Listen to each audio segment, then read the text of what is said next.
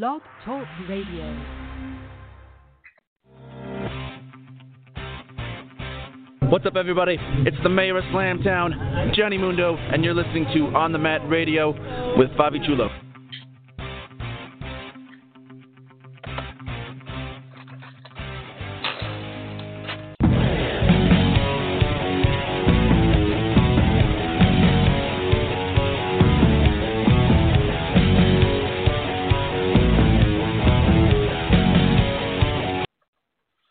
That's what I'm talking about, a little crazy train right there for the people listeners.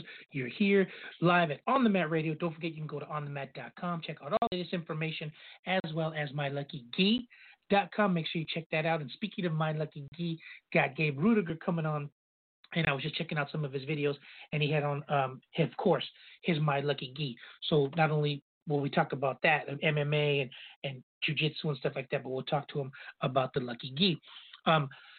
Huge show today. It took me a while to get everything together because everybody, you know, it's weird. Real quick for the people, and if you're checking us out live on Nicolette Marie, on her Facebook where she is live, I got Nicolette Marie sitting to my left so we could talk for a minute. Say hi to everybody. Hi, everyone. Thank you for listening today. So we got quite a bit to talk about in the first segment. But before we get into that, I got Julio Rodriguez coming in about the 15-minute mark. For the people, I'm going to bring him on to give him so that he can give the specific definition of a young boy or whatever. So we'll get that, as well as so much that I want to talk about the state of New Japan, since we've had this stupid coronavirus going around and stuff like that. You should post that photo of Julio that I took of him when he sat on that low. Oh, send that to me. We'll talk to him about that when he comes on. You think you might be able to stay for that segment? Because if you can, there's a few things I want to ask him. I'll shut this off. So yeah, we'll talk about that. Okay. Yeah, in the second segment, after we go to your stuff or whatever. So they've got them coming up, but so much to talk about. That's why I had Nicolette Marie come in this first segment, because not only do I want to talk to you about these sweet masks that Rey León made for us during this coronavirus so that we can go out in style, but I also want to talk about the big WWE cuts, and I want to talk a little bit about high risk on AEW. So let's we can legally. Yeah, now we can. It took a minute. For the people listening to us, and when we had you on before, we talked about Compton Mania and how Sean Black said, hey, you know, I think this would be a good thing for you to start working with high risk. You know, it's going to generate a lot of fanfare, whatever. Go ahead. Well, it actually wasn't Sean Black, but I did know you had on Simon. Didn't you have on Simon? I did. But we don't have Steve on yet, right? Steve, where you at, man? Been trying to get you on for a while. I don't know what happened. Steve ordered a shirt for me. And so if you want to, we'll make a pack and we'll hold it hostage until Steve comes out. Is that a good idea? Okay, perfect. I won't mail it till then. Perfect. So anyways, we were talking about that, and it's weird because it happens like this all the time. I don't know. I was kind of, what's the word I'm looking for? Skeptical when it was Compton Mania, it was at somebody's house, and I thought, man, you know, and we ended up going. We ended up Ubering over there because we didn't know where it was or whatever, and it turned out to be really, really good. I mean, it was really, really not what I expected. And it was a good show to go to, too, because I think this was it was the March 7th. Show. It was March 7th, yeah, and then remember when I told you, too, I got, this nasty bruise, and then I was like, well, I'm glad that I gave that match my all because it was my last one that I worked since the pandemic hit. So then in leading into that, that's what's so crazy, too. It was, the show was March 7th, and then I think that, a week and 3 days later, we got put in lockdown. We got put in lockdown, but the boys are on Being the Elite. That's how quick it hit, you know? Which was good for them. So maybe we can get Steve on, since Simon's been on, to talk about that and kind of see how all that came about, you know, and take it from there. So real quick before we get into that, since we've been in this lockdown, this is really the fourth day that we've been really, really in lockdown mode, because Jessica and I have been going back and forth to the surgery center and working a little bit here and there. And this is actually the fourth day. So, you know, but after you start cleaning and stuff like that, and then we decided, well, we got to go out or whatever, and I don't want to wear these funky masks or whatever. So all of a sudden, I don't know. Now, we're going to talk about, I don't know if Rey León delivered it himself or whatever, but somebody comes up to the door and knocks, and I hear Jessica or Nicolette saying, hey, thank you, or whatever. I turn around, and she goes, oh, yeah, look, I got this for you or whatever, so we can go out in style. So I got the king one, which is appropriate, and then if you want to show them that one, she got the, for the people who are not on the live feed or whatever, there's some pretty cool master material. Yeah, and I'm gonna post the Instagram link to that too. Yeah, so the quick story is real quick. the last show that Fabi and I went to, like, as fans, that's the thing too. Like, of course, Fabi's like a vet in the business, but I'm more like fan, was to go see the boys wrestle at Inoki. Yeah. Which was a great show, by the way. So, yeah, that was like the only match like I was focused on and stuff. But Rey León was actually in the main event. It was like him, Laberinto, Durango, and everybody else. Here's the thing, though. Like I said, I went as a fan, and then I always have like a thousand things going on, and so like I'm like, oh, Fabi, do you want food? Or my godson was blowing up my phone. He'll text me, and then if you don't answer, he'll call you, and then if you don't answer the phone call, then he'll FaceTime you. So my mind was like, I'm trying to do like a high risk meet and greet too. I want to meet the boys, so we come back, and then he sends me like a friend request, and then I'm looking on them when the pandemic hits. He's the only person that releases lucha masks that are like lucha masks. They're not just made out of material. Right. So I'm like, oh, like let me message him, and he's like, oh, they're 2 for $30. I'm like, okay. So I'm like, cool. I'll order one for me, one for Fabi. And that included delivery? That included shipping and handling. Yeah, except he's like, it'll be in the mail soon. So I was like, okay. So I kept on checking the mail, and then like a day later, I'm like in the living room, and all of a sudden this person comes up the driveway, and I'm like, who is that? And this is the funny thing. I even saved this for you. Look at this was the box that was delivered. Oh, yeah, it was a popcorn box. Yeah, for the people who are not watching on the live feed, it's a Miss Butterworth's or whatever it's called, Act 2 popcorn box. And so I'm like, Nicole, and I was like, yeah, it's me. And I'm like, what did I order? Like, I didn't Postmates or something like that. Popcorn. And I was like, yeah, it's me. And I opened it, and I'm like, this is my order. So I was like, but you know what, though? That's the thing about supporting independent wrestling. Like, here's this independent wrestler, somebody who made masks, money goes back to them, keeps the business going. And then I told Fabi's like, can I upload a picture of me and my mask? I said, no. I said, you got to wait 1 hour. He said, why do I have to wait an hour? I'm like, I had to wait 3 days. I'm like, you're going to take away my shine. People don't understand that, too. Like, Fabi will outshine me in a lot of aspects, and I hate it. So I'm like, okay, you're going to go an hour after me. So I post mine. People like it. And then Fabi, I give him the approval to post his. He does his, and this dude blows me out the water like I told everybody was going to happen. Everybody likes his shirt. He's wearing a high effing risk shirt that I designed that I've worn before. Because that shirt, I got more messages and emails and stuff on that shirt than anyone I've worn before. Yes. Even the La Familia de Tijuana or anything like that. That one really went out there. But that's one that was limited edition. It was. We're only going to make that just for me. Fletcher O'Neill from Conquer Fighters, like, dude, I got to get one of those or whatever. So that shirt that we didn't even really expect was the one that went out there the most. On the map, but that thing too, like that high up shirt, I find it, and then I wore one Inoki for me, and then the boys liked it, so then I made 2 for them, and they wore them on the first episode of Being the Elite, so them, which was super cool. I really like that, and then you did the sleeve for me. Right. She was like, "Can you put mine on a quarter sleeve?" And I was like, "If you want me to." Yeah. Put the quarter sleeve on for him, and it took off. So I'm doing 3 for like 3 close people right now, 2 being the boys. And so I'm designing those, and then those will be out soon. Maybe so you haven't even put the hooded sweatshirt out yet? No, I mean, did a photo of me wearing it, but which is on my Facebook. You guys could check that out. The hooded sweatshirt is pretty cool too, because it's a black hooded sweatshirt with gold, and it's a picture of all 3 of you guys. Yes. Wait, now is that the picture that I took, or? No, that one's not. No, actually, you know what?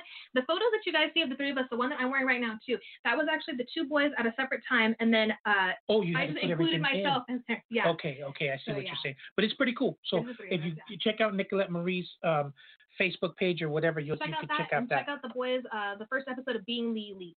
Yeah, and you know. That's what we should get Steve on here, because I talked to Simon. I actually had him on the show, but it was still kind of under wraps. He wasn't able to talk too much about it. So the first episode, they went up against Nick and Matt Jackson, they did, which was pretty cool. Then they did like a little vignette where they were in the gym working out, and then Frankie and Chris Daniels came up and kind of confronted them. So I didn't get to see what happened after that. I saw there was a little thing on Instagram where Nick or Matt Jackson was hitting everybody, and he clotheslined Peter Avalon over the tennis thing, and then he hit both the high risk out the ring or whatever. So can you did they ever wrestle Frankie and they did. That was like in the second episode. Yeah. Okay, so that's up now. Everything's posted. Yeah. Where can they check that out? It's on YouTube.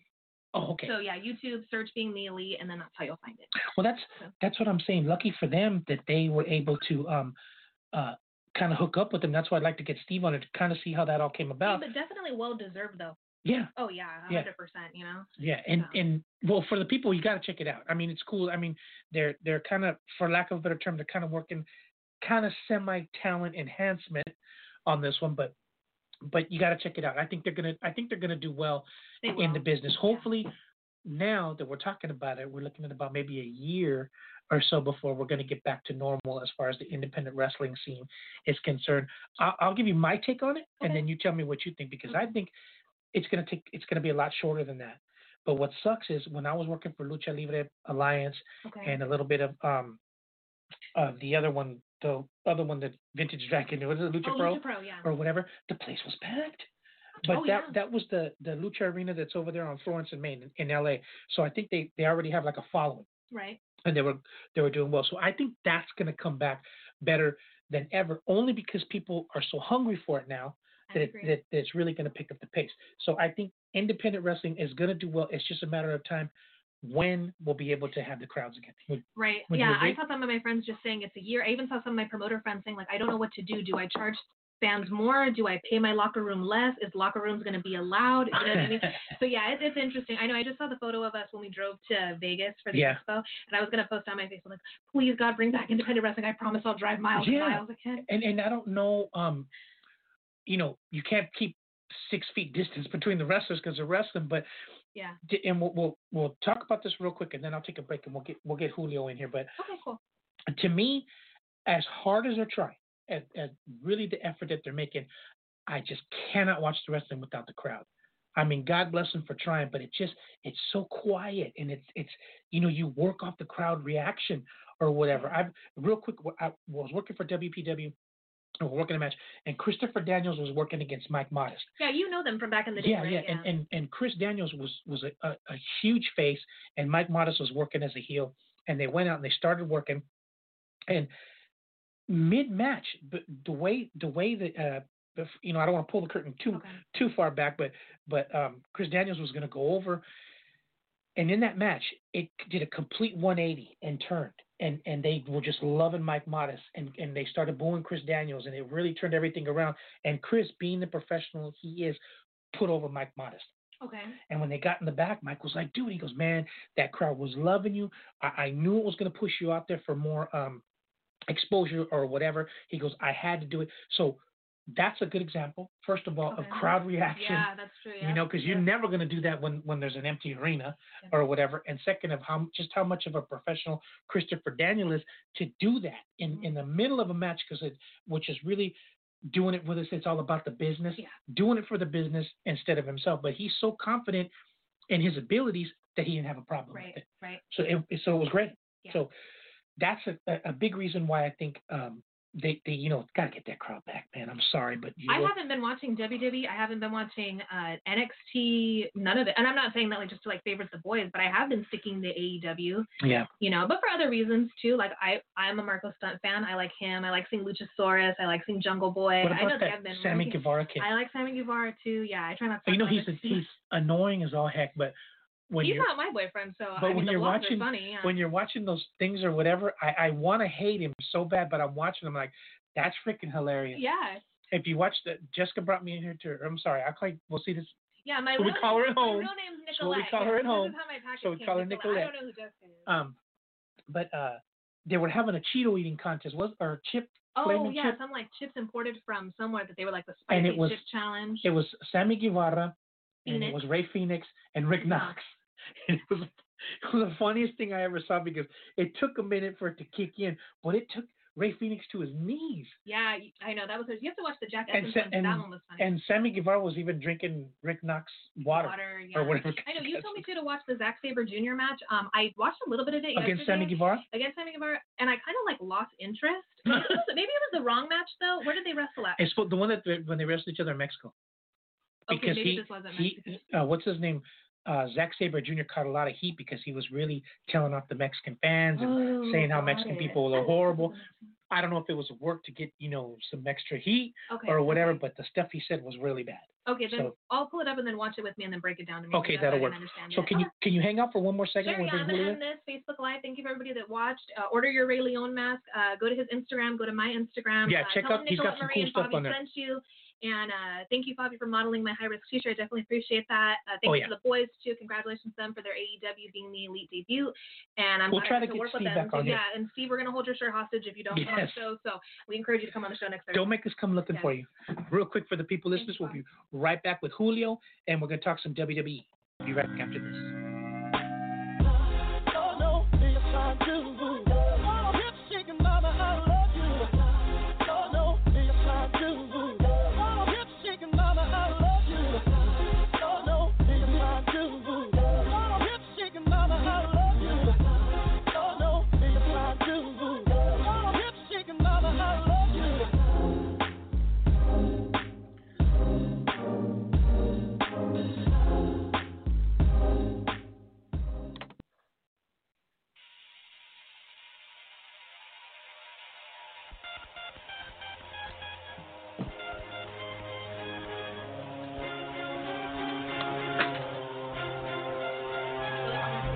Yes.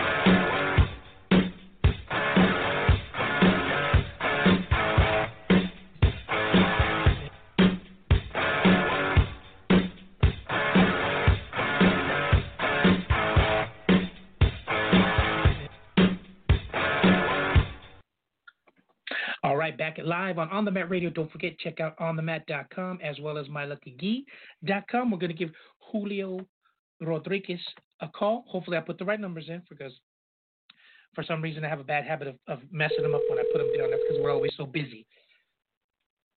And Nicolette's actually going to stay for the next segment too, because we've got so much to talk about. Can you hear? I can. Hello? It. We'll be close. Julio, it's Fabiano. You're live on The Mat Radio. Can you hear me, my friend? Yeah, I can hear you. Ah, good to hear you. Real quick for the people listeners, don't forget you're here on The Mat Radio with their host, Fabi Chulo. I got Nicolette Marie hanging for one more segment, so because we had so much to talk about. But on the line with us right now, Julio Rodriguez. Julio, how are you, my friend? How are you during this coronavirus whole lockdown mode? You know what? It's not as bad as you would think. You know, luckily enough, I'm healthy with my family, so we're doing okay. You know, I'm just more worried about everyone else. Hopefully you guys are doing well, and everyone else listening as well. Yeah. Well, you know, to be honest, there's always good and bad with things that happen. And one of the good things for me is that, you know, Thursday nights at 7 o'clock when my show is, a lot of people are training. It's right in the middle of, you know, training sessions and stuff like that. So I book people and then they'll forget, oh my God, I was training, I forgot to get off the mats or whatever. So now that everybody's in lockdown mode and at home, it's like, dude, I'll do an hour if you want me to do an hour or whatever. So it's good to have you on. I got a lot I want to talk to you about. Nicolette Marie's going to hang with me for this segment because we got so much to talk about. But real quick, Nicolette, say hi to Julio. Hi, Julio. How are you? Good. Good to hear you guys. It's been a while. Julio, are you training somewhere right now? I'm sorry? I'm thinking. I said, are you training somewhere right now? Are you lifting weights somewhere, or are you working out, or? No, just working on some stuff on the computer. Just training those finger moves. I mean, during this pandemic, are you? Yeah, I mean, what for yourself? Somebody who's on the verge, you still trying to keep in shape, or doing some running, or what do you do for yourself? In since we're going to be locked down for looks like quite some time. Yeah, no, I mean, right now it's been a real life change, because usually I would be on the road, traveling, going to training, going to work, coming up with some sort of project I would think of, trying to find time for, like, hanging out with friends, trying to find some time to eat. But now I've actually had to, like, settle down a little bit more. I've just been staying home. I've just been doing a couple of squats, push-ups, sit-ups, those basic stuff. But for the most part, the workouts on the sideline, because I've been working more on the, on behind the scenes kind of stuff. But for the most part, like, I had to really stop my daily workouts, my regular routine, and really had to change it up. I mean, I got to admit, I probably gained a few pounds, but, you know, with this pandemic happening currently, I'm pretty sure, you know, I got plenty of time to change that up in the coming days. Yeah, I hear you. Well, you know, real quick for the people that are listening to us on The Mat, you know, when I put everything out that I was having you on, for some reason, which I don't think it's a bad thing, but I don't like to use the term young boys, because it just seems, you know, I don't know, like I don't want to say silly, but it just seems like different. To me, it seems like you're putting in time with New Japan, you know, because for back in the day, 1998, we'll take, for example, getting closer to 99, close to 2000, Superboy was working in Japan for Michinoku Pro. And back then, you used to say, hey, man, he was heading out. I said, can you take a couple of these VHS tapes? I would really like to get out there. And he was like, you know what, man, if I take these, then you're going to be like considered my boy. And whatever you do, you got to be with me, and you know, you'll be working with me already, because it's better if you go on your own. But back then, you know, unless you sent it through the mail and it took 40 years for it to get there, that's the way it was done. So nowadays, you know, Now I don't know how it comes about that you could go to New Japan and say, hey, look, man, I'm an indie wrestler. I would like to get involved with New Japan or whatever. But when Nicolette and I first went to go see New Japan at the Long Beach Walter Pyramid, you know, we saw you, we saw Adrian Quest, we even saw Brody King and everybody there. And your job is to kind of like not only just take care of the wrestlers, but take care of, like, you had to be by the barricades, make sure nobody goes flying out into the audience or whatever. So for the people listening to us on the Mat Radio, tell us how all that comes about. Do you approach them or did you go through Rocky, or how did all that come about? So funnily enough, that was all in around 2007 to 17. And that was at the time where, you know, I started going out of my own with my trainer, Brandon Taylor, the hobo. And we started just doing our own thing, you know, going to different shows. And, I mean, luckily enough, I got associated with David Marquez and Championship Wrestling from Hollywood. And that's where I got acquainted with Rocky Romero, who also helped me train at the very beginning. And, you know, it's one of those things where, like, you know, people are having this big project and you just need a reliable body, a reliable face that you kind of get familiar with. And Rocky remembered, you know, he used to train me, he used to train with Brandon, he used to train with my tag team partner, Francisco, as well. And he thought of doing the show at the Long Beach Pyramid, needing local talent to help us out. And knowing the fact that, you know, we would always be setting up the ring Mondays for training and breaking it down Thursday and being on the road in and out, knowing that we're all over from L.A., you know, we know the L.A. traffic, so, you know, that's a skill in itself. Rocky approached my partner Francisco, and then Francisco asked me, and then we all just started getting a little small ring crew team to help out, set up the New Japan ring. And really it was just Rocky seeing us from years, like in 2015, 16, seeing us train and show up consistently, knowing that, hey, these guys show up, you know, come up at whatever the call may be for whatever reason, you know, these guys are here. And, you know, there was an opportunity. They just came up, you know, and just asked us to be, we didn't even know it was ring crew until we realized we had to set up the ring. And just slowly but surely, we started incorporating ourselves into the New Japan system. And, I mean, it wasn't like no application. It wasn't no, like, formal, hello, my name is so-and-so. It was just, you know, you know how to do this? You know, get to work. And, you know, like, it looks like you guys didn't mess it up. So, if anything, we'll call you guys up back again. And hopefully we'll have more for you guys in the future. Well, you know, it's weird, and I think Nicolette can agree with me on this because, well, kind of did it because I know, like, guys like, I think it was the second time that we went, Carl Fredericks and somebody else had a match where they're only allowed to wear the black trunks with the black shoes. So are they actually on the next level to where they're almost ready to you know, start appearing for New Japan? I mean, is there levels? Because it seems like, you know, you got your ring crew, got the guys that set up, take care of people, and then guys like Carl Fredericks and them who are actually still kind of helping out, but still getting a match here and there. Is that the second level? Yeah, so so New Japan is very much a Japanese company, right? So it functions very much as Japanese culture dictates. There's a hierarchy, right? You have your top person on top, you know, and then you have the people working in the middle, and then you have the very low-level guys. So New Japan system, there's a system in place that's called the Young Lion system, very similar to any other sporting event, right? You have your, like, trainees, your rookies, your green guys, you know, you have all these guys who are learning how to, you know, get to the next professional level.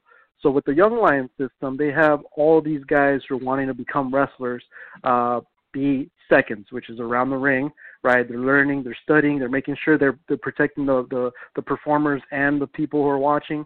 And essentially they're watching and studying and wanting to be at the same level that the people are in the ring performing at. And for Carl Fredericks and for Alex Coughlin and for Clark Connors, they are all part of the Young Lion system, which is where they're training and actually, you know, paying their dues by going to the gym, working out, training in the ring, learning from Katsuyori Shibata, and having to, you know, put in the work to get to the ring and perform and become big New Japan Pro Wrestling superstars. In our case, we are not part of that system. The Young Lions system, we are not a part of that. We don't you occasionally train with them, you know, because their training is very brutal. It's not, you know, it's not something you can just walk in and apply. It's a system in which they really try to toughen you out. And, I mean, you know, I train from time to time, but I'll tell you the truth, I cannot keep up with them because that's a different level. And what we essentially do is kind of do more television side of things rather than the in-ring side. So we kind of work as kind of producers, right? If there's anything that needs to be changed or needs to be called on the fly that's on the director's level, we're there to assist.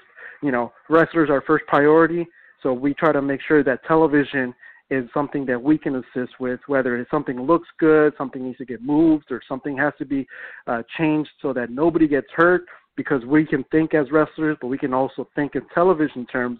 Something needs to get switched up on the fly. We see that just right then and there. You know, it's something that you just kind of feel for it, you know, just like any other profession. You just know when it happens. You know, you can teach it, but you can't really explain it because you just need to go out there and do it. And me and Brandon Taylor have just adapted into this role of being just side producers that are also, you know, training to be wrestlers, you know, trying to get into the New Japan ring. And if they need us to be, you know, struck down by a couple of wrestlers, then, you know, we know how to take it. Especially when Lance Archer was over there knocking people around. Exactly. Real quick for the people listening, you're here, you're at On The Mat Radio, and we're talking to Julio Rodriguez, talking a little bit about New Japan and coming up and just basically getting your foot in the door. I got Nicolette Marie sitting next to me, and it was funny because we were talking in the first segment, and I was saying who we're going to have on you know, the show and everything like that, and we were talking about some of the perks, you know, like you gave me a couple of posters, you know, some stuff like that, but Nicolette Marie, I think you had one question about that little chair or whatever, and where you get those from and how they get them out there? No, I got my answers, but I told Fabi that he should have posted that photo of you when you squatted on that chair really, really low poolside. Yeah. And then when you said that during the time you were doing squats, I said, well, I bet you're really good at it, of course. I know you are. Just to sit on that little chair. But to me, that's pretty cool because you got your foot in the door. You're working with one of the best companies that's going around. I'm telling you, man, there's people who would give their left arm to have that specific position or whatever. Now, real quick, since we're running up against the clock, you know, we always have a big question or whatever that we talk about. And the big question for today, and I'll take this around the horn. We'll start with myself, and then we'll go to Nicolette Marie, and then we'll go to Julio, our guest. They call it a Black Wednesday with the big cuts in WWE. I kind of understand, you know, that they have to have cuts or whatever because of what's going on right now. I'm going to go on record as saying, well, it was a big toss-up between who I think the biggest losses were, because I think Carl Anderson and them are going to probably – they can always go back to New Japan because they got – you know, they're established out there or whatever. So I think they're going to be okay. But I think that they should have kept Zack Ryder. I mean, I think that dude is underrated. I mean, I saw him have a match with Dolph Ziggler. I think it was at one of the house shows that we went to. And I mean, with the right dance partner, that dude looked like $1 million. I just think he kind of got lost in the shuffle. So it sucks for him, but I don't think he's going to be able. I mean, you know, AEW is probably going to be flooded with people right now. So I don't know.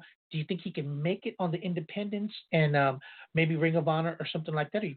And I'm asking Nicolette Marie, you think he's going to just float around in the Indies? I don't know if he'll do the Indies. I thought for sure he would go to AEW because I thought that they wouldn't split up like the Bullet Club. Wouldn't they take him back? No, I'm talking about Zack Ryder. Oh, about Zack Ryder. Sorry. Carl Anderson and them. I think they're probably going to be able, and Luke Gallows are probably going to be able to go back to New Japan, but okay, I'm talking about Zack Ryder. Zack Ryder, I think that, yeah, he'll go to the independents. But it sucks though right now the time that they drop them because none of the independents are running, so they can't even like headline former WWE superstar. Yeah, right. That's true. Julio, what do you think? In particular for Zack, you know, it's a real shame that everyone, you know, had to lose their jobs in this particular climate. Again, a lot of them were really talented guys as well, a lot of talented women and people. But, you know, in terms of Zack Ryder, you know, I believe he'll, you know, once this all, you know, just gets over with, you know, go back to a normal life. I feel like Zack Ryder is one of those guys who's probably going to flourish knowing the fact that he'll have his freedom, because Zack Ryder seemed to be one of those very creative people to, you know, want to come up with an idea, go with it, and just keep pursuing to get it better. You know, like when he wanted to do his YouTube series, not only was it successful, you know, it elevated him to people's eyes to seeing him as a performer that could do more than just, you know, whatever the WWE had him doing. But, you know, as you know, like as you said earlier in the program, you know, you saw that there's good and bad and everything. You know, this is a real bad situation. But a lot of this is only going to want to fire up people to want to get up and prove the fact that they're valuable assets to anything, right? So they're going, once this blows over, they're going to be putting in the work to want to prove not just the WWE, but everybody that they are valuable assets to anything. And they're probably going to make a big impact once next year comes around. I'm going to be like, you know what? The firing was probably the best thing that happened to so-and-so, Zack Ryder in particular, but because it's probably going to usher in something completely new that nobody else has thought of because he was locked down somewhere else, and now he has the creativity and freedom to do whatever he wants. Yeah, that makes a lot of sense. But that was one pick that I thought, you know, they should have kept him and gave him a little bit of a better chance. Now, somebody that they let go, and I think this is a surprise to me because most of them like, you know what, I saw him coming or whatever, you know what's going to happen. I'm not too surprised with Zack Ryder or whatever. I think it sucks. But one person who they cut, and I thought I didn't see the coming, or out of all of them, was Leo Rush, because I saw Leo Rush against Garza in a lightweight match, and I mean that was one of the best matches. I mean it was quick, it had moves. Garza, perfect dance partner for Leo Rush. I thought it worked well. Now I don't know what he's like behind the scenes. I don't know if he's, you know, maybe got a little too big for his britches. Didn't he get dropped at one point? I believe he got in trouble for something. Came back. But now this guy, I think he's going to be okay. I think he's going to go back to the Indies. I think he's going to do well or whatever in there. But he's one of the surprise cut that I really didn't see coming. I thought it was going to keep him, try to bring back that lightweight division or light heavyweight division or whatever, especially when – but then again, they moved Garza up into the big show. Okay. So maybe that's why. But what about that? You think it's talking to Nicolette Marie real quick. You think that surprised you? You think he'll be okay? Or what do you think about Leo Rush? I think he'll do well too. And he's young too, so he can go somewhere. He's got the moves like Jagger, man. I mean, I saw him. Because he was doing well on the independents before. I remember when him and the girlfriend, like, they used to have like this really cool entrance, and he used to wrestle out here too. Yeah. Because I always regretted like we didn't go to go see him in like TWG or something. Or wasn't he at PCW? I can't remember somewhere, but I mean, I saw him and I was like, wow, this kid. Yeah. I mean, he's small, but he's got he can use what he has. Julio, what do you think? Oh, I'm pretty sure he's going to be doing really well afterwards. Because I mean, you know, like Nicolette was saying. You know, Leo Rush was out here in Southern California wrestling for PCW, you know, when they were starting up. So the fact that people knew his talent before he got signed, you know, now more people are probably going to realize, you know what, we should have booked him on when we had a chance. Now they're probably going to take that and be like, we're not going to make that same mistake twice. So we're just going to book him now and make sure we have a killer library by the time he gets signed back up again. Because, I mean, you know, him being only like, you know, early 20s, you know, he's got a bright future ahead of him. So he's one of those guys that I'm pretty sure he's just going to be back in the scene having killer matches before you know it. Yeah, I agree. I think it's just a matter of time till somebody else picks him up. And I think if they put that dude in New Japan with the talent that they have out there, Dragon Lee and guys like that, man, just to see his match that he had against Garza, I would like to see that. I think he would do well out there. So, Julio, I got to tell you, man, this is – everybody's always like, well, why are you always putting over Julio? And what? I said, well, let me tell you something. I'm old, man. I'm 54 years old. I've been training. I've been getting ready because I wanted to do one more year, you know, and be done with it. Now that we're talking about a year, I don't know. So we'll have to see what happens. But this is what, and I won't use any names, but somebody in particular was asking me, and I said, look, man, I've been for 20 plus years, to almost 24 years, I've been in the business, and when I see somebody, it's like when you talk to somebody, you can tell, well, this kid's not serious. This kid is, but I told this particular individual, when I see Julio, you could tell this kid is working towards something. You know, whatever money he has, he puts away in case he gets a call. Hey, man, can you fly yourself out here? Man, I got it, and I'm there. Or you know, put the time in, you know, to hone your craft. You know, training, got your foot in New Japan, you know, doing it right like that. That's what I'm talking about. It's kind of like when I was training people at OCCW, you can kind of tell the people who really want it and the people who are just like kind of there going through the motions, or they didn't see how difficult it was going to be to become a wrestler. So that's why I always like, I've even called Julio for advice on certain things, and I'm an old man, you know, so I've even called him before and said, hey man, such and such with this, and you know, why do you guys do this or whatever? So that's why. So real quick before we let you go, what's the main goal? I mean, you already got your foot in New Japan. Of course, everybody wants to get to WWE because that's why everybody's in line. That's where you're going to make the most money. I mean, so you know, if let's say a genie rubbed a lamp and said, okay, in the business, you can go wherever you want and do whatever you want, what would it be? You know, I've been asked that question multiple times from multiple people, you know, from fans, people who are performing in the ring as well, my opponents, all that. And you know what? Honestly, I wish I could give you a definitive answer, because all the goals that I've set myself up, that I wanted to rub that lamp and tell the genie, I want to do this, have been like made, you know. I've wanted to ask the genie multiple times, can I go to Japan? I ended up going to Japan last year. You know, can I be in the New Japan ring and, you know, be on New Japan World? I got to do that as well. You know, can I get a WWE match on Monday Night Raw and shake Mr. McMahon's hand? Yeah. I got that too. So, you know, every scenario I can think of, I feel like I've accomplished, but I feel like I haven't done anything despite all the things I'm happy to have done. But ultimately, you know, my biggest task right now is just being able to do something that I'm happy with, and the group of people that I'm working with are also just as satisfied. And right now, working with New Japan, we're all very, before the pandemic, we were all very much satisfied with what we were going for, and we wanted to do more. And honestly, that feeling of happiness just drives us to make bigger and better goals. And right now, we're all still planning to do Madison Square Garden at August 24th for New Japan Pro Wrestling, and right now our eyes are set on that. And if I can rub the lamp and tell the genie, you know, to make it happen, is to see the same group of guys that I was working with during the tour before New Japan started doing the American tours, and saying, let's all just be happy and work to make more people happy. And ultimately, that's the best thing I can look forward to. Yeah, I would agree. I mean, just keep moving, man. Just keep going with it. You know, you're smart, got your foot in the door. I think it's just going to keep, you know, rolling once we get past all this pandemic. It's funny because we worked with Brandon. Well, I didn't work with him, but we saw him at a show right before all this hit, Compton Mania. And I talked to him for a while. We talked a little bit about New Japan and stuff like that. We talked about gimmicks, and we talked about and pretty much the same mindset. He's like, hey, man, I got my foot in the door. I just want to keep working and doing, you know, my thing or whatever. So props to you guys. So real quick for the people listening to us, if you want to check out Julio on social media, just put Julio Rodriguez in your little Facebook search engine or whatever. He keeps everybody up to date on there. Any other social media or anything like that you have, Julio, so that people can check you out? I usually just stay very active on my Instagram at JustJulio, JustJulyo.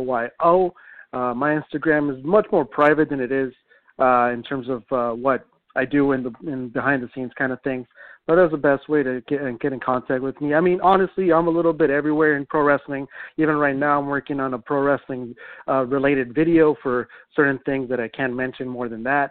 And I mean, you're probably going to see me in something backstage wrestling related. I don't know how I get myself into it, but chances are it has pro wrestling in it. In Southern California, I'm probably going to be a foot away from it, knowing the fact that it's all close to me. Booking? I'm sorry? Julio, where was your last booking before this pandemic hit? Where was your last booking? My last booking was probably for EWF, if I remember correctly. Yeah, and then, you know, this was before the pandemic, and then, you know, once the pandemic happened, then we had to scrap a lot of things. Yeah, you know, it is what it is. We were working on something huge before all this pandemic hit, so definitely going to keep Julio in mind. So if everything does come about after this pandemic is all over, I'll keep everybody posted on my social media and everything. If everything works out the way it's supposed to, it's going to be huge. We've been working on it for almost 6 months before all this hit. So, and I definitely, you know, that's what I'm saying. When I, you know, I meet with these other people and say, well, what about this match? Or I say, well, you know what, this person will be perfect for it. Let's put this guy against, and Julio's name comes up with me just for the certain fact that he can adapt and work with anybody. So we look forward to that. Julio, man, best of luck to you. I'll be in touch, man. We'll be talking real soon. For the people listeners on the mat, make sure you check out Julio Rodriguez, and we'll be right back after this. Julio, I'll talk to you soon, my brother. Bye, Julio. All right. Thank you. Bye, guys. Take care.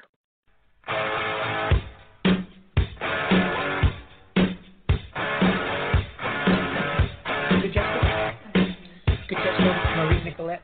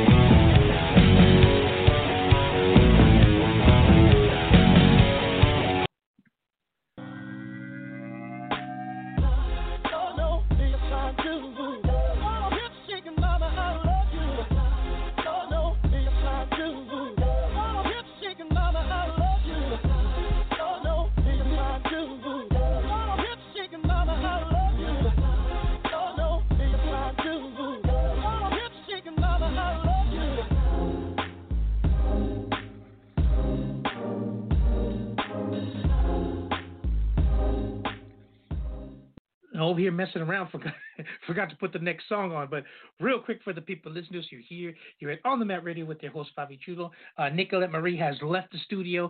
Had a lot to talk about, with this pandemic coming on. And it's good to have guys like Julio on who's in there. That's a New Japan is a huge company, man. And they're really starting to move by leaps and bounds, So it's good to get him on here. Talk a little bit behind the scenes of what goes on and stuff like that. So don't forget, check out onthemat.com. Got some cool videos and stuff going on up there. We're steadily working. I'm by myself, so we're steadily working on trying to get the videos and stuff up there. Once this pandemic is over, we're definitely going to start going to some dojos and doing some live broadcasts and stuff like that. I always have Luis, helping me, and I'm working on getting a couple of other people to help me with that. We're going to start doing some stuff on YouTube and all that. But right now, let's give Gabe Rudiger a call, talk a little bit of jiu-jitsu, talk a little bit of MMA, because there's so much to talk about, as far as the world of MMA is concerned right now, especially with this pandemic going on. People sitting in the house. Hello? Hey, Gabe, it's Fabiano. You're live on The Mat Radio. Can you hear me, my friend? I can. What's up, man? Doing good. Real quick for the people listeners, you're here. You're at On The Mat Radio with your host, Fabi Chulo. Don't forget, you can always go to onthemat.com. Check out all the latest information on that website, as well as myluckygee.com. Scotty Nelson is working, doing opening hospitals and trying to keep them open with all this pandemic and everything going on right now. But every once in a while, he'll shoot me an email or a text and says, hey, look, man, I got X amount of Lucky Gees that I only have one, so I'm going to put them on sale. So if you stay on that website, once in a while, they'll put one dirt cheap, but there's only one. So you got to get it when you can. So don't forget to check out My Lucky Gee. But on the line with us right now, somebody I've been trying to get on for quite some time, but just things kept messing up and, here and there. But on the line with us right now is Gabe Rudiger. Gabe, how are you, my friend? How are you doing during this whole pandemic and we're in lockdown mode? How are you? I see you putting some videos and stuff and trying to stay busy. But it's got to be killing you, man, just not to have that class and keep moving and keep everybody learning. Absolutely, yeah, without question. But first I want to say that if you're not getting that Lucky Gee, you're missing out, man. Those only gees I wear besides my other gees, but like the My Lucky Gees, that's the jam right there. But yeah, the plug aside, the gym, yeah, Kaiju is, we're open, well, we usually open 7 days a week, and to – I go in, I shoot some techniques for our YouTube channel, for Facebook, and for Instagram, and then I also do some Zoom stuff. But I mean, yeah, I'm used to the gym opening at 6 a.m. and then let's go until 9 p.m. 7 days a week. So it's definitely a massive change up. Yeah, it's funny because when I was working for the other company and we had the studio over there. It's when you're just really starting to get everything going with Kaiju, MMA, and fitness, and really start talking about, hey man, this is what I like to do. I like to train people. I like to stay in it and just keep moving. Keeps my timing, everything just right. So when something like this happens, when you're in lockdown mode or whatever, after you finish shooting some of these videos and stuff like that, do you just get a good roll in to keep going, or do you just kind of say, well, I'm going to kick back, or how does that work out? Well, I mean, so I try to abide by everything that's necessary. So I'd be lying if I said I don't get a couple rolls in, but just me and one of my black belts. That's about the extent of it. But even with that, like I don't want to put other people in jeopardy. I have my grandparents are in their late 80s. I have students that like one of my students, his wife has got an autoimmune deficiency. I have a brand new 6-month-old at home. It's like people that, yeah. So I'm even when I train, I kind of feel guilty about it, but my two black belts, they're abiding by the same thing that I'm abiding by. So they're not out there doing stuff. They're at home. So I feel a little bit better about it training with them. But even then, like I'll be honest, I want to get back to normal. I just want to I like to be able to train as much as possible. I like having a big group. I just enjoy that aspect of it. I can get my workouts in. I wake up at 5 a.m. I run my dog. I do kettlebell stuff at home with my wife, but it's not the same. Yeah, and Do you think that this is just your opinion or whatever, because this is mine? I think once this is all over, people are just going to be dying to get back in there and get to, you know, I think your classes are going to be freaking packed, and even maybe some more people coming to join because, you know, you've been home for so long. Yeah, I want to get out there. I want to, and for the people who have already been there for a while, let's say, you know, maybe some blue and purple belts or whatever, they're going to want to get back into it to get their techniques back and stuff like that. So I think, I don't want to say it might be a good thing, but, you know, since everybody's been home, I think everybody's going to just be chomping at the bit to get back in that gym. Would you agree? Yes and no. I keep in contact with my guys all the time. You know, I have a core group of I mean, we've got about 130, 150 students right now. And I keep in contact with pretty much everybody. And everyone, you know, especially my core group of like my blues, or I'm sorry, my purples, my browns, and my black belts, they want to really get back to it, obviously, because they've, you know, made this part of their life.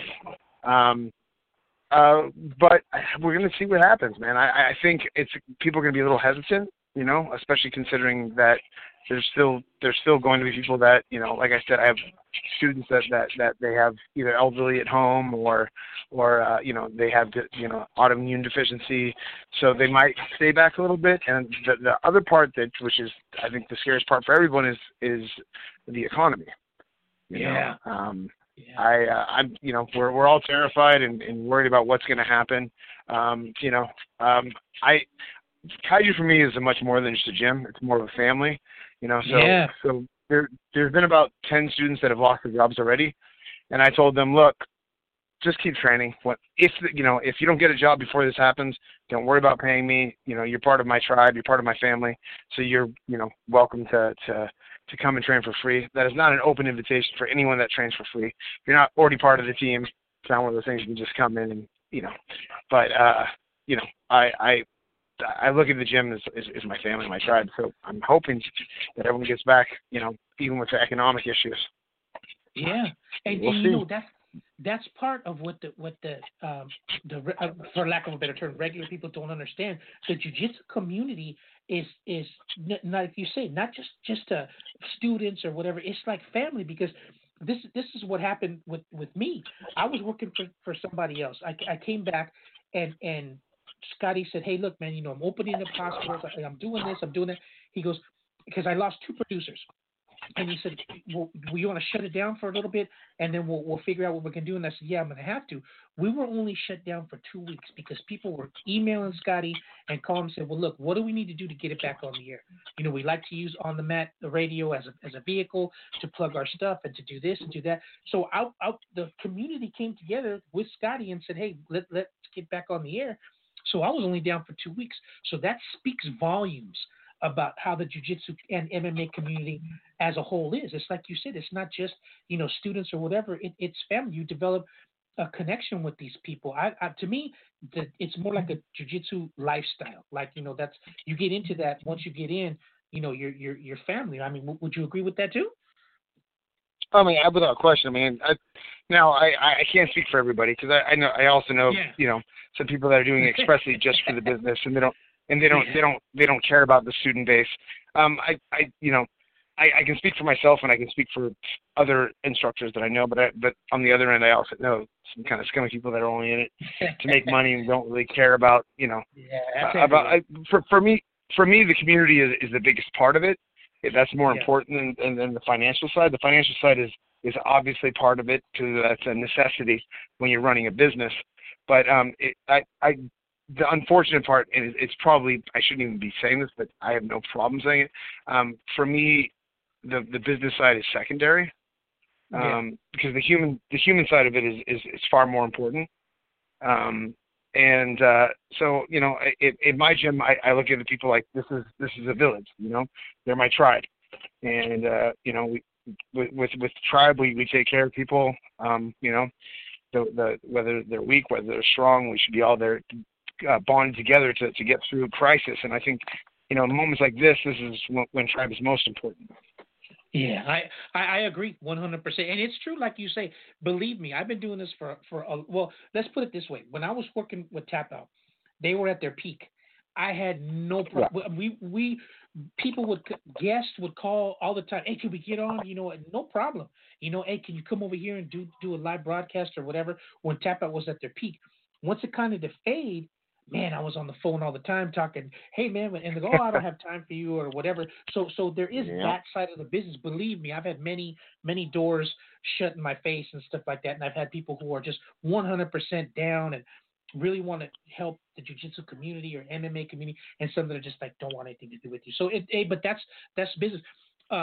This is something that Charles Mask Lewis told me one time. He said, you know what, man, don't ever take, if you ask somebody to come on your show or to come and do a live broadcast and they say no, he goes, don't ever take it personal.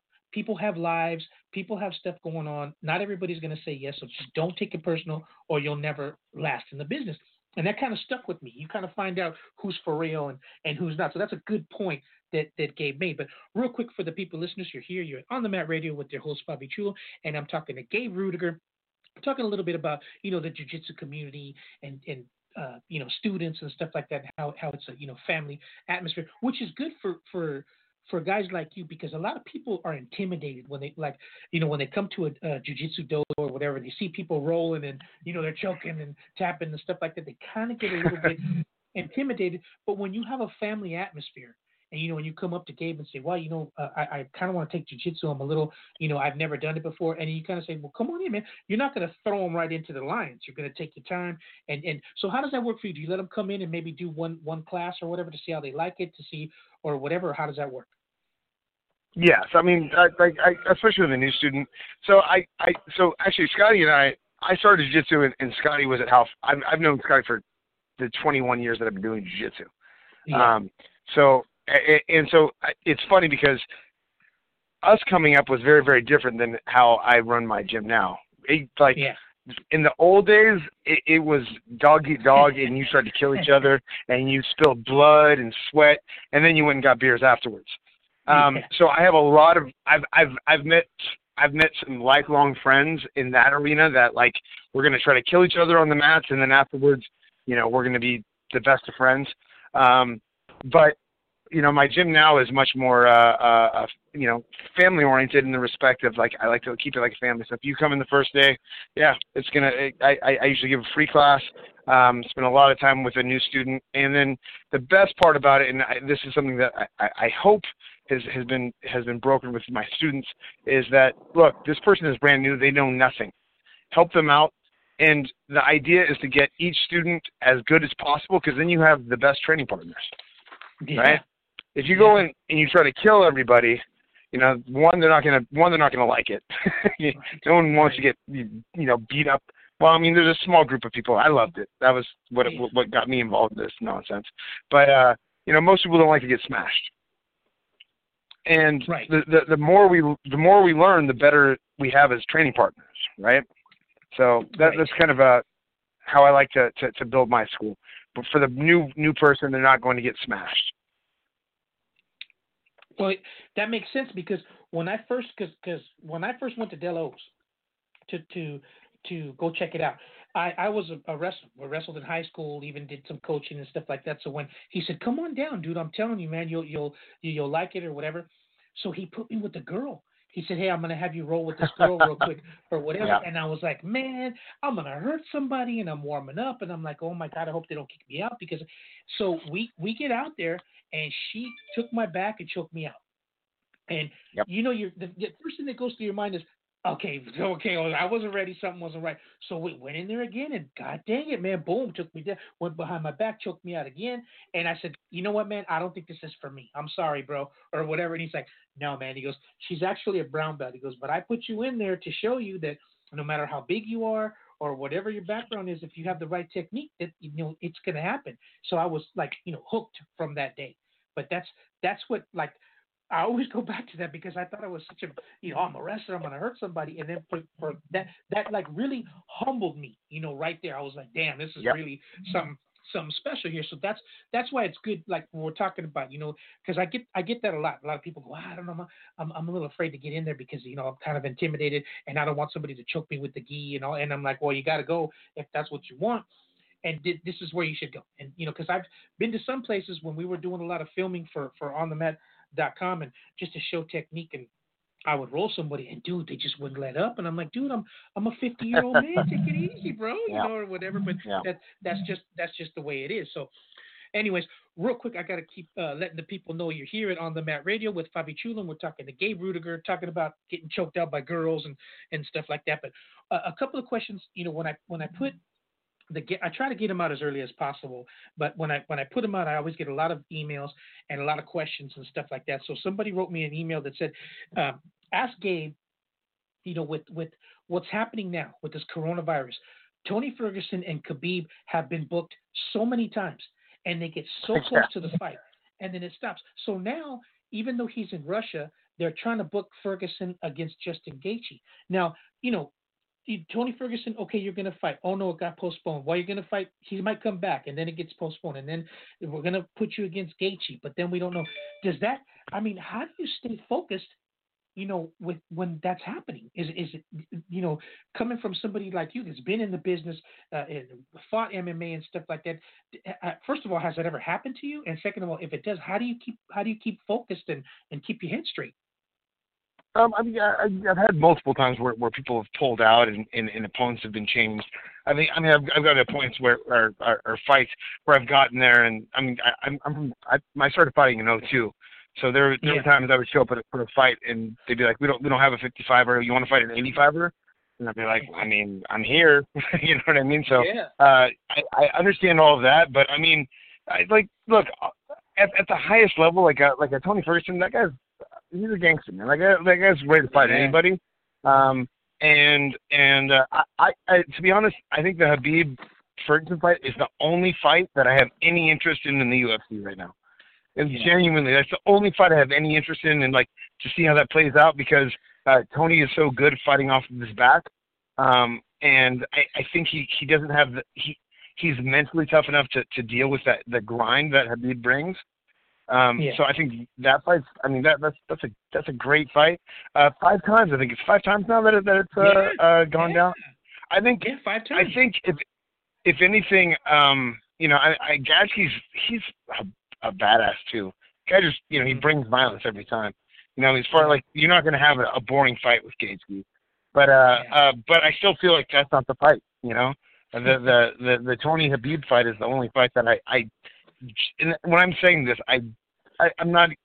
I guess I'll always be a fan of some sort, but there's not one other fight that I have any interest in the UFC but that fight.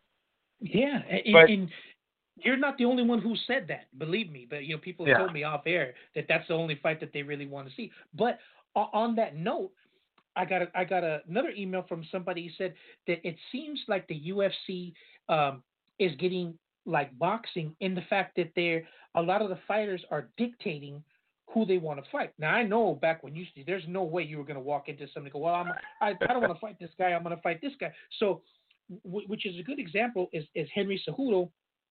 You know, he didn't want to fight Benavidez, but he wanted to fight Jose Aldo. And then, well, we don't know. So he said, well, maybe Dominic Cruz. So it's funny because when I had Uriah on, he goes, how do you do that? He goes, I've never been able to say, well, I don't want to fight this guy. I'm going to fight this guy. He goes, that's like the Dodgers saying, well, we have too much trouble with the Cardinals, so we're just going to play the Expos. Yeah. Whatever. So do you kind of see that going that way? And to me, that kind of kills the business. It seems like, look, man, Henry, you're the champ. You're supposed to be the best in the world. This is who we're going to put you with, and that's that. I mean, do you kind of see it going towards boxing, or give us your thoughts on that? Actually, I to be honest, I think we've and I know you're a big pro wrestling fan. I happen to not be. And I feel that I mean, like, again, like I respect all those guys that they definitely, you can't say that it's not a physical sport. Right.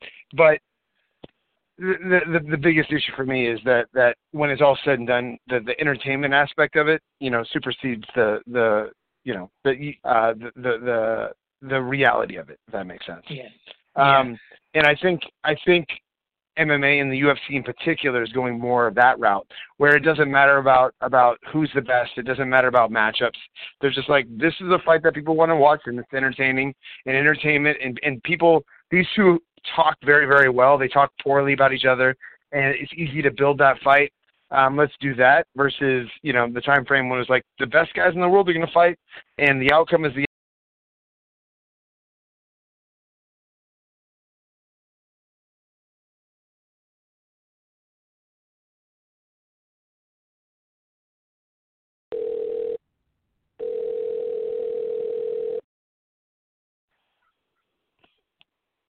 Hello?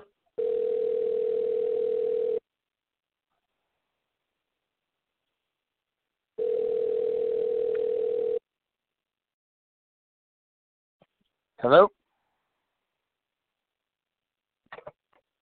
Hello?